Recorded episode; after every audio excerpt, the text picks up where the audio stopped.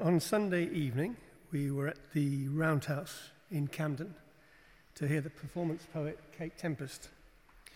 A week, seems like a year ago, she closed her show with a new poem come performance piece called People's Faces. Kate Tempest can take quite an apocalyptic view of life, but she also sees hope and beauty in the most common places. She sees it in people's faces. In this poem that Millie just read, she finds herself looking at people's faces, and they save her, and they move her to tears. Even when I'm weak and I'm breaking, I stand weeping at the train station, because I can see your faces. I love people's faces. Now, I should say here that the two readings we heard have a lot of merit, and I found them for a talk earlier in the week, which I'm not doing anymore. And in particular, the first one, the Gospel, it seemed to come from the Bible, but I rewrote it. So I'm just letting you know, if you thought you've never heard that story before, that's because you haven't. But it's irrelevant, because it's not in this talk anyway. Anyway, what Kate Tempest does is what the poet does. She sees something else in the most ordinary and common places, like the sight of someone's face. Most of us look at each other more than anything else, and most of the time we don't notice what we're doing. We look at the ordinary and we miss the remarkable. This is what happened famously to a Trappist monk called Thomas Merton, who was also a poet. It was one day in 1958, and he was walking in the town of Louisville, Kentucky, the nearest town to where he lived. He was in a shopping center on the corner of two streets, Fourth and Walnut, when something happened. Suddenly, he says, he's in the shopping district, I was overwhelmed with the realization that I loved all those people, that they were mine and I theirs, that we could not be alien to one another, even though we were total strangers. It was like waking from a dream of separateness. He said this was kind of an experience that was impossible to explain. There is no way of telling people that they are all walking around, shining like the sun. The writer of an early Christian letter, we call it the Book of Hebrews, was another one with a poetic take on everything. One day, she was looking at the day, and she looked, and she looked, and she looked, and then she saw something in the day that most of us can't see because we don't stop to look. She noticed how every day we are surrounded by those who have already lived. She put it like this: we are surrounded by a great cloud of witnesses. She imagined that they are here with us, for us. In other words, she noticed that the story we are living in right now is itself inside a bigger story, one that we find much harder to read. Sometimes a novel, or a film, or a song, or a strange coincidence wakes us up to the possibility of an alternative reality alongside the one that we found ourselves living in most of the time. Sometimes a turn in history wakes us up. You might have noticed that if you've been at the shops in the last couple of days. A look in people's faces of anxiety and uncertainty. This worrying moment that our world is in right now will eventually wake us up to a truth about ourselves that we don't yet understand. Sometimes, perhaps after a great shock, life calls us up short and we notice something we'd never noticed. For instance, Jean will tell you that while she came to this church originally for the funeral of her daughter Victoria, she started coming back and back and back because somehow she found it brought her close to her daughter again, and still does. She is surrounded by a cloud of witnesses, and one of them is Victoria. Life is... Hang on, let me get a drink. Life is heavy with itself. Everyone is illuminated. Have you got eyes to see, is the way Jesus used to put it. Have you got ears to hear? These are the questions that a poet asks. C.S. Lewis was a poet, and he wrote stories, famously including The Lion, the Witch, and the Wardrobe. And he talked about something like this in a book of his called The Weight of Glory. He said, "There are no ordinary people. You have never talked to a mere mortal. It is immortals whom we joke with, work with, marry, snub, and exploit. Next to the bread and wine of the Eucharist, your neighbor is the holiest object presented to your senses. When you look at someone, consider their holiness, even if they seem frazzled, worried, scared, as many of us do today. C.S. Lewis, like Kate Tempest, is standing in the tradition of Jesus, the poet who began the poem, which finds us inside the poem that we call St. Luke's, West Holloway, inside the poem we call the church, the one that we belong to, a poem which today feels a little uncertain, unfinished, a poem with anxiety in it, fear, a poem with too much in its lines that is unknown. But we gather together, some of us remotely, some of us physically, because we believe that even in darkness there is light, even in loss there is hope, even in death there is life. But how can we touch each other without touching? In the early part of the Bible, poets were often called psalmists, and they too lived in uncertain times, and they were not afraid to speak to their own fear.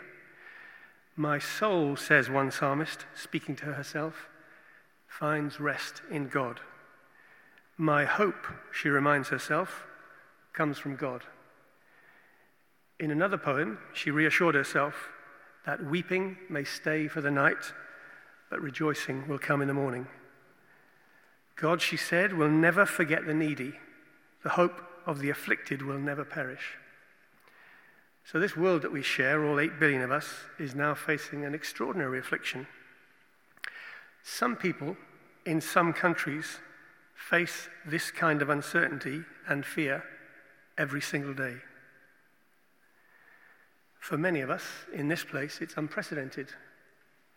Norman was telling me just now, it reminds him of the Blitz. Most of us weren't in the Blitz. People talk about a war footing, but most of us don't remember living through a war. Our certainties are undermined, from loo rolls to handshakes. I'm going to tell you a joke, which I read yesterday, which my partner said I can't tell, but I tried it out on the vicar, and he said, yeah, you can do that. And the joke was, I just read it yesterday, love like Jesus, wash your hands like Pilate.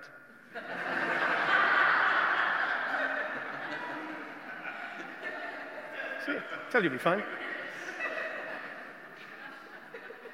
Countries in lockdown, public gatherings cancelled, learning practices that we had not heard of until this week, social distancing, self-isolating.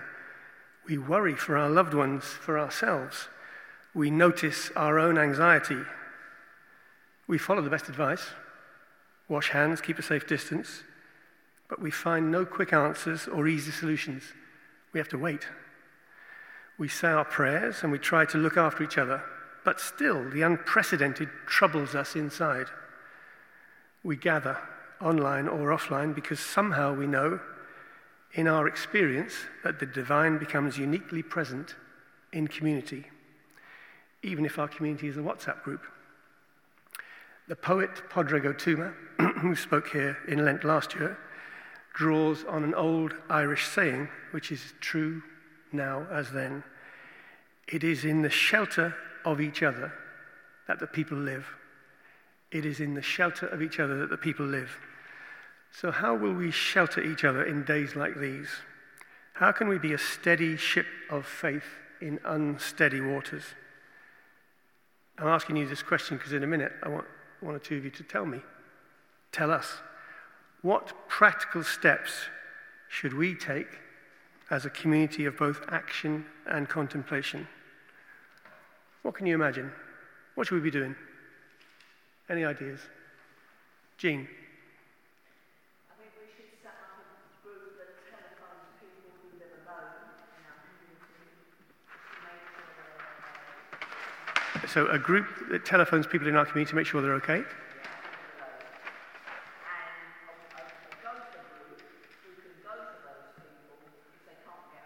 And a gopher group who can go for those people if they can't get out. Thank you. Anybody else? Tara?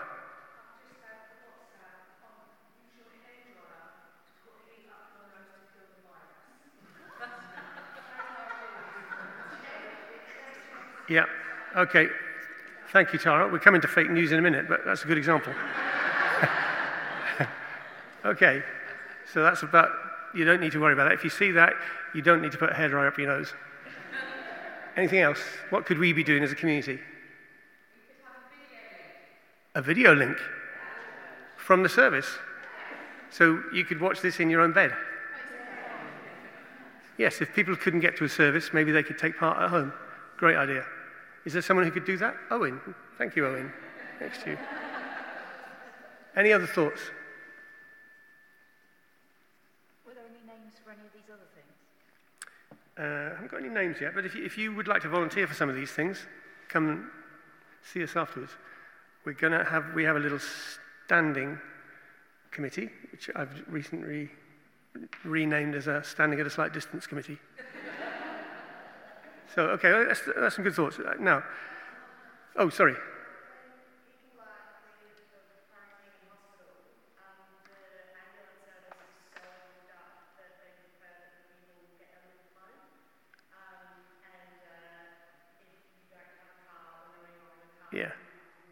Yeah. So if anyone can drive, anyone who's been clear of the virus home.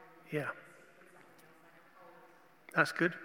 So that kind of precise, practical volunteering, maybe we can set up some kind of system for that so that people can let the church know and then we can find out who could help.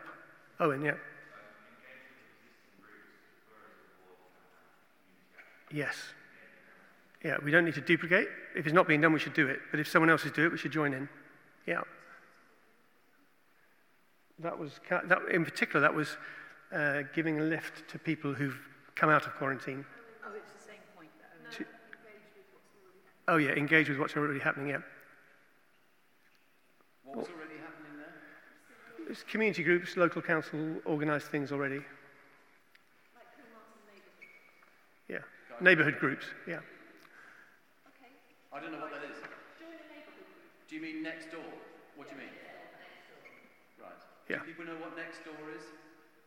Martin, do you want to say what next door is? Do you know what it is?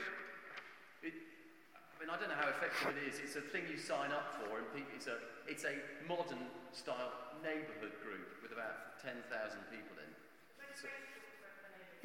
So, okay. Yeah. So it's quite interesting. Yeah. It's worth looking into. It's next door. Very good. So to engage with whatever local community networks you can take part in. If you've got more, come and see me or Susie or Joy or John afterwards. Ideas will emerge. Or Jiff, yeah. Anyway, here are 6 thoughts of mine, because we better wrap this thing up, that you probably already had. Keep in touch with people that you know who are in at-risk groups. Those who live alone, who are senior citizens, who have existing health conditions, neighbours or friends. Give them a ring, write to them, run errands for them, see what support they need. Try to limit your exposure to social media. It may be a beautiful friend with its shared wisdom, but it can be an awful enemy with its half-truths and fear-mongering and conspiracy theories. It can send despair viral.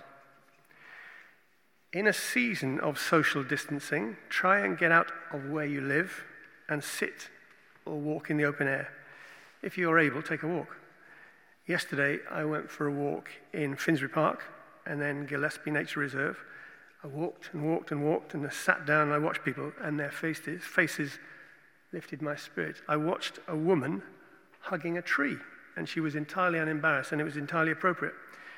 And I was reminded of this poem by Wendell Berry, which Andy is going to read for us. The Peace of Wild Things by Wendell Berry.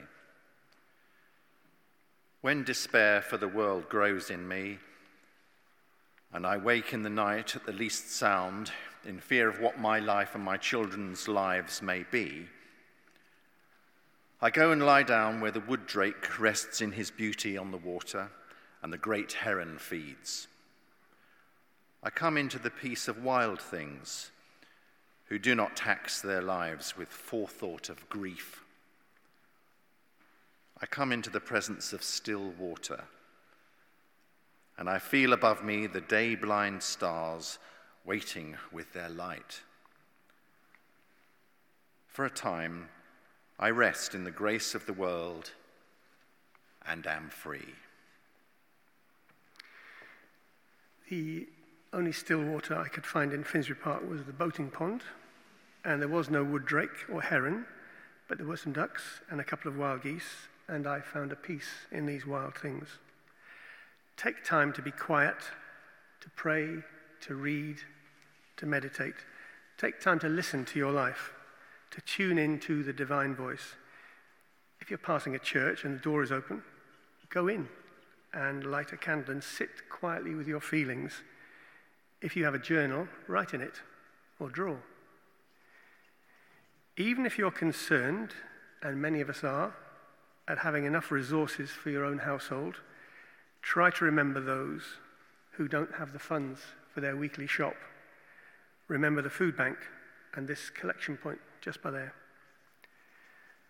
Remember that this too shall pass. When it has passed, we will be changed.